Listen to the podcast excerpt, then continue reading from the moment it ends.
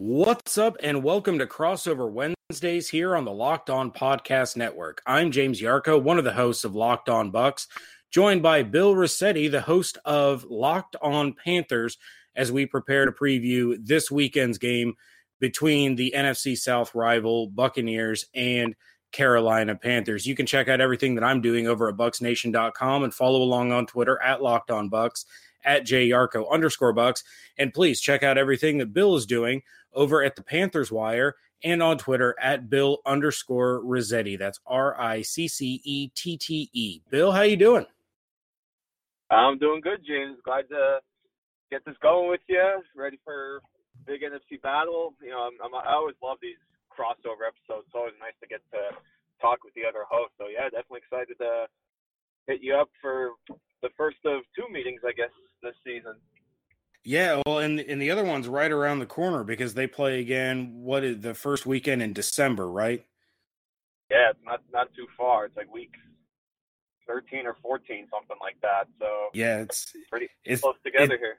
Yeah, it seems like it took forever to get to the first one, and then we'll have the second one before you know it. But Bill, kind of talk about what's been going on with the Panthers recently. It seemed like they were dead in the water against the Eagles a few weeks ago and had a huge fourth quarter comeback. They win again against a very difficult Baltimore Ravens defense last Sunday. What's kind of going on there? The Panthers seem to be kind of a surprise team. Not a lot of people were picking them to be as good as they were, before the season.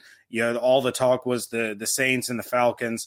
But, kind of talk about what's been going on with the Panthers. What's been clicking with them? I just think they're such a complete team right now. The offense is really starting to improve.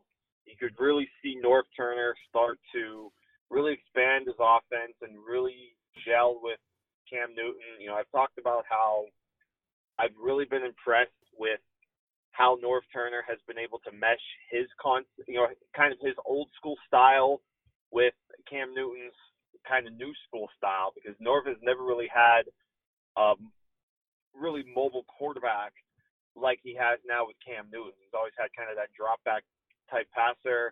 So it's really been nice to see how he's evolved Cam Newton and how he's really incorporated a lot of the players in this offense. It's not just McCaffrey and Funchess. You're seeing a lot of players get involved. So the offense has really been surging. And in the defense, we know they've always had a strong front seven. The addition of Eric Reed, I think, was just kind of that finishing touch to make their defense kind of a really complete defense. Eric Reed he hasn't really taken the team by storm, but he's definitely played very well. He's really stepped up. He should have had an interception against the Eagles. And you can see kind of that veteran leadership, I think, kind of play off on guys like James Bradberry and even rookie Donte Jackson, who both are having good good seasons themselves, including Jackson for a rookie. So really, it's just, it's such a strong roster right now, top to bottom, I think. And like you said, the last 2 weeks, they've really clicked, and that's really been one of the reasons I think that they're so successful and that they're sitting in the position that they're in right now is one of, I think, only 4 teams in the NFC with 5 wins. Yeah, they've certainly just seem to have it all together. And I know a lot of the talk, especially among Bucks Twitter, was that the Panthers weren't really a team to worry about because it didn't seem like outside of Christian McCaffrey, there was anyone to worry about as far as the offensive weapons. And it seems like Cam has done a really good job of just kind of spreading the wealth, spreading the ball around. So there's nobody that really takes over that one guy to fear, the way the Saints have Michael Thomas and the Falcons have Julio and the Bucks have Mike Evans. The Panthers don't have that guy, but it still seems to be working for him, which is what I think has made the Panthers such a dangerous team. Yeah, you're right. And I mean, I would say one of the more underrated free agent signings across all of the league this year has been Jairus Wright. He's really been that huge chain mover for the Panthers. He's become just a reliable set of hands for Cam Newton. really someone that he's putting a lot of trust in on third down. And then DJ Moore kind of had his coming out party last week against the Ravens. You know, he said, you know, this first game with 5 catches, 90 yards receiving was the most all season. He also added about 40 yards rushing in that game too. So they really got him. They really utilized him in a number of ways. You're really starting to see the flashes that made him such a highly coveted receiver and made him the first receiver taken off the board. So, like you said, there's really not one guy that I think you can key in on. I mean, there was even concern about Christian McCaffrey going in. You know, could he actually run between the tackles like a true workhorse back, or is he just your bounce it out to the outside running back, your receiving option out of the backfield? He's really evolved his game as well, because you can just tell he seems more confident and more excited to run between the tackles. They're constantly feeding him the ball. It's just a plethora of weapons right now, and I think it's just, you know, they're quietly becoming one of the more dangerous offenses in the NFL right now. Yeah, and speaking of dangerous offenses, we're going to flip over to the Buccaneers side, and it's amazing that the number one offense in the NFL has a quarterback problem. Jameis Winston coming off of what I would say is the worst game of his career, throwing those 4 interceptions in Cincinnati. And it's already been announced. I'm not sure if you saw the news. It's been hard to avoid. Yep. That Fitzmagic is back, and he will be the starter for the Buccaneers against Carolina. And when I was prepping for the show, I noticed something really interesting. I was taking a look at the kind of the setup for the game, and it had the passing leaders, receiving leaders, rushing leaders, all that. And Fitzpatrick has 60 fewer completions compared to Cam Newton. He has 96 fewer yards on those 60 fewer completions. They have the same number of passing touchdowns, and Fitz has 1 more interception. So there does seem to be a little bit of confidence for the Bucs heading into this game that, well, if it truly is the Fitzmagic that we saw in the first 3 games, despite – you know, week 3 being a loss to the Steelers, he had a rough first half, but then still almost brought them back. He almost brought them back against Cincinnati. You know, the Bengals had that last-minute drive to get the game-winning field goal. You know, a lot of Bucs fans are starting to feel like they might have a puncher's chance in this if that connection with Mike Evans and Deshaun Jackson is there. You've seen the defense the last 2 weeks. They do still struggle. They're not, you know, an elite defense by any means, but you're starting to see them trend upwards now after the firing of Mike Smith, that they're starting to really clamp down. You know, the Bengals had 307 yards of total offense in the first half, and then they were held to 95 in the second half. The Bucs defense got 4 consecutive 3-and-outs, and the only points that the Bengals scored offensively was that field goal as time expired. So there is a little bit of that shift now that Bucs fans are saying, well, if they can go into Carolina, if Fitzpatrick can get that magic back, you know, and the Bucs win this game, they're right back in the thick of the playoff discussion, 2-1 in the division, a 500 record halfway through the season. You know, there's a lot of very trepid optimism among Bucs fans right now with Fitz under center. Yeah, no doubt. You know, I mean, that's going to be an interesting question. With Fitzpatrick coming back, were those first 2 games kind of a fluke, or are they going to kind of get back to where they were? And you mentioned the playoff race. I mean, it's very tight there for that second wild card spot. You know, the Buccaneers are sitting at 3-4. The second wild card right now is only 4-3, and that's the Seahawks. I mean, you've got a host of teams within a game of each other, so there's a lot of room for movement. There's a lot of questions left to be answered as far as, you know, shuffling per position. And, you know, you win a game like this, that's going to give you confidence, and, you know, tiebreakers could come into play. Like you said, they win this game, that's 2-1 in the division, which, you know, in a division like this is huge. They've already beaten the Saints, so you've already beaten the two best teams in this division. So, you know, if you can somehow pull out the victory in this one and get that confidence back with Fitzpatrick, I mean, you know, anything's possible, because you look at the teams there in front of him. You know, Seattle still has their weaknesses. Chicago, can they stay in what they've been doing, or are they going to get caught by the Packers or the Vikings in the division? You know, the Eagles have been up and down at 4-4, but they just made a big trade for Golden Tate. And even the teams that they're tied with at 3-4, like Dallas, Detroit. I mean, there's a lot of inconsistencies there as far as the teams that they're in the mix with. So, you know, you get that little bit of a spark, you know, in such, I don't want to say a weak NFC, but definitely a wide open, I guess that would be the better term, wide open NFC wildcard picture.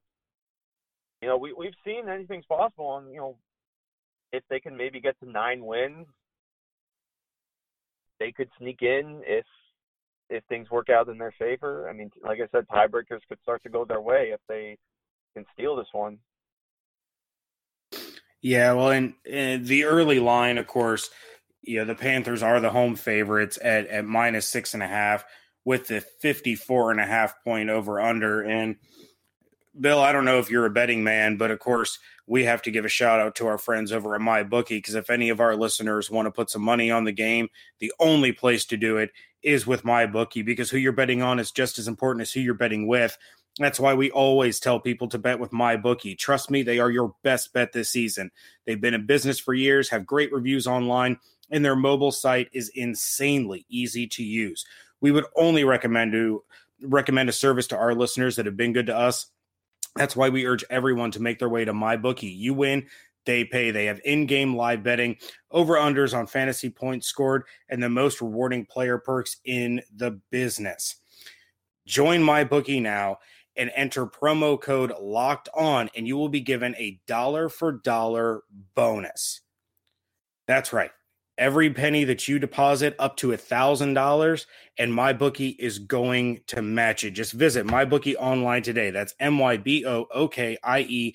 And don't forget to use promo code LOCKEDON when creating your account to claim your dollar-for-dollar bonus. You play, you win, you get paid. Bill, what are you expecting to see out of the Buccaneers on Sunday? I'm going to be really curious to see, you know, because, I mean, we know how strong their wide receivers are. We know the passing game looks like it's going to improve with Fitzpatrick in there. I mean, you can make the argument that they have one of the top wide receiver trios in the league. You know, you mentioned Evans and Deshaun Jackson. I'm a huge fan, too, of Chris Godwin. Oh, yeah. Part of that is because he's a fellow Penn State guy, so I gotta show some love to my Penn State boys. But I mean, look, the guy is just ridiculously talented, and you know, and Captain Bungerland's a bit banged up, so I'm gonna be curious to see how he practices this week. You know, if he can't go, it's likely going to be Cornelder. That is going to be a position where, you know, I'm going to be really intrigued how the Buccaneers attack that with their 3 wide receiver sets and running the ball, you know, because the Buccaneers have struggled to run the ball a bit. It's been weird how Ronald Jones, for as good as he was coming out of the draft, how he's been off to a slow start. But, you know, I think I've seen he's been getting some opportunities of late. So I'll be curious how they handle the run game and how they attack him and, you know, some of the other guys there against that Panthers front seven, and, you know, even just the interior D tackles. So, you know, I think if the Buccaneers are going to win this game, they've got to have that Fitzmagic. I know we say that a lot, but that's really what it's going to come down to, is Fitzpatrick getting kind of that passing magic back and getting his wide receivers involved.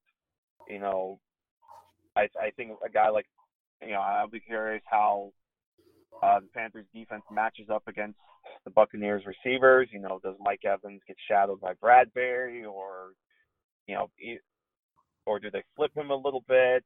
You know, I think that's going to be the intriguing thing on offense for me is how does this Panthers secondary handle three very great receivers? And then you added the tight ends. It doesn't even talk about the tight end, O.J. Howard and Cameron Brate. I mean, you put a competent quarterback there, this is an outstanding, talented offense that can be tough to match up with. So, you know, it's not a gimme. This is certainly not a gimme game, I think, for the Panthers, especially on defense.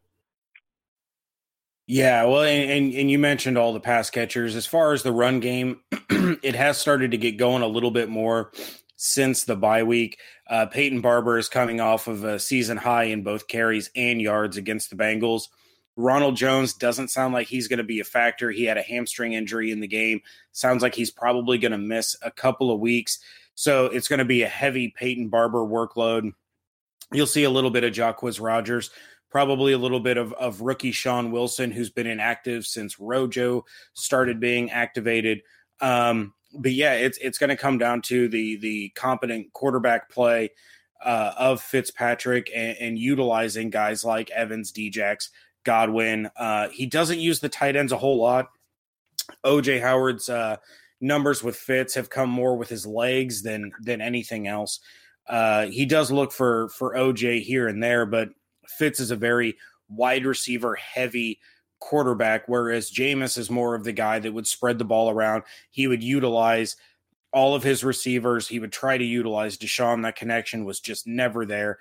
But he relied heavily on Brate and OJ and Adam Humphries on those kind of short to intermediate routes, you know, taking what the defense gives him. The deep ball just hasn't been there. So it'll be interesting to see how offensive coordinator Todd Monken decides to try to attack this defense, because you do have to worry about making sure Fitz stays upright.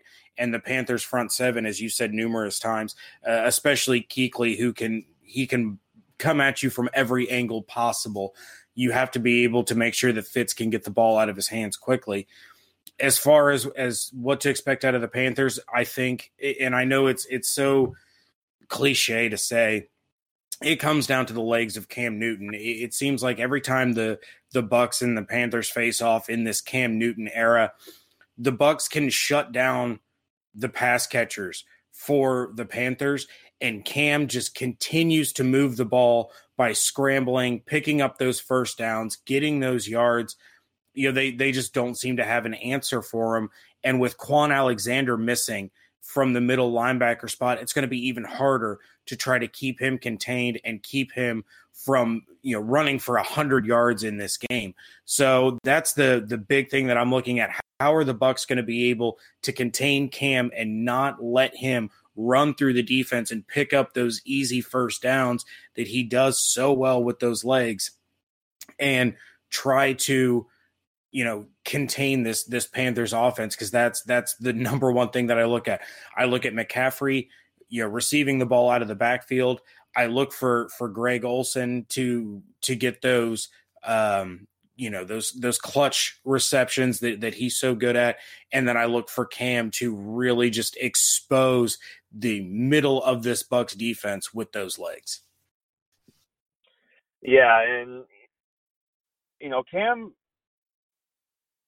he's not doing it as much. It seems it seems like they've kind of pulled the reins back a little bit as far as him scrambling, but when he scrambles, it seems like he's more effective when he scrambles. And like you said, you know, he, for a lot of teams, it's become just very difficult to stop Cam, especially with all the weapons that they have now. You know, you can't really, it's really hard to spy on him, I think, a lot harder now than it was in years past. So, you know, like you said, he's definitely the fact. I mean, you know, you're right. It's cliche to say it comes down to the quarterback, but you know, especially for an offense like the Panthers, it really does.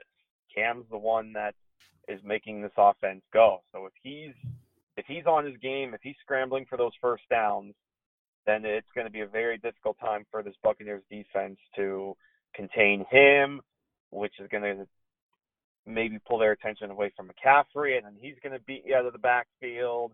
And then someone like Devin Funchess can beat you deep, or Jairus Wright can beat you over the middle. I mean, it's just become like so many ways for the Panthers to beat you. But you're right, it does start. The number one option is number one, if you know what I mean. So. Oh yeah. Yeah. Cam's the big one. Cam's you keep him upright, and I'll say this too. You know, the offensive line, for as many questions as there were going into the season, they've done a really nice job kind of staying intact and protecting Cam Newton. I mean, they didn't give up a single sack against the Ravens, which is really impressive considering they came into to Week 8 leading the league. So, you know, that's going to be another key thing, I think, for the Buccaneers. They've got to get that pass rush going. And I know there's some – you know, you have the talented pass rushers there. You've got a good rotation, but can they beat guys like Chris Clark and Taylor Moton? Because if they can't, it's going to be a long day. You know, they've got to try to do what the Ravens could not, and that's sack Cam Newton. The Ravens got pressure on Cam Newton, but they never brought him down. The Buccaneers have to get to Cam Newton, or they're in trouble. Absolutely, and it's something that they've had trouble with. Jason Pierre-Paul, I will forever love Jason Light for acquiring Jason Pierre-Paul, because this is a team that has not had a double-digit sack player since Simeon Rice. And Jason Pierre-Paul is now 2 sacks away from hitting the 10-sack mark, and the Bucks have only played 7 games. So if anyone's going to get to him, it's going to be JPP. But I'll tell you what, in the absence of Vinnie Curry, Carl Nassib has stepped up tremendously. He's a huge get for the Bucks. So it's going to fall on them pretty heavily, because it looks like Vinnie Curry and Gerald McCoy are both going to be in doubt for this game. Vita Vea, there was a fear that he tore his ACL. The MRI was negative. So if Vea's out, McCoy's out, you know, Vinnie Curry's out, this Bucks defensive line could be in a real, real rough shape headed into Sunday. Yeah, I mean, that's big time. You know, losing McCoy, you know, and I know he's been kind of trending downward, but he's still a top-notch player at his position. So not having McCoy is going to be brutal. And it sucks to see Vita Vea already dealing with the injuries he has. You know, even going back to training camp, there was some worry about him. So, yeah, that's going to be difficult. You know, Vinnie Curry being out, we know he brought over strong pass rush from the Eagles. So, yeah, it seems like it's going to have to fall on JPP. I don't know how, you know, you could fill me in on this role, because I haven't really seen a lot of him. Noah Spence, how much he's kind of been, how effective he's been this season. But, you know, that's he's amazing. Been completely useless. He's actually been a healthy scratch more often than he's been active. Wow. Which is surprising, because, I mean, you know, coming out of college, there was a lot of hype on him, and he had a real good rookie season. You know, it kind of quelled the laughter, if you will, of them trading into the second round to get Roberto Aguayo. But now the fact that he's been slipping, now you're looking at that entire second round as a complete dud. So, oof. Yeah, sounds like not great. Rough time there on the defensive line. All right, well, Bill, we're coming up against it, so before we get out of here, we gotta throw out our predictions. So I'll let you go first. What's going to be the score on Sunday? Who comes out on top? Yeah, after kind of talking about how they're banged up on the defensive line and how they're going to struggle to get pass rush, I just see Cam kind of carving up this defense a little bit, you know, and they're back home again, you know, second straight week at home. They're going to be fired up. It's only their second division game, and they're 0-1 so far in the division, so they're going to be hungry for that first division win. So I'm going to say, I'll say Fitzpatrick gets a couple in there, but I'll go with 31-21 Carolina. Okay.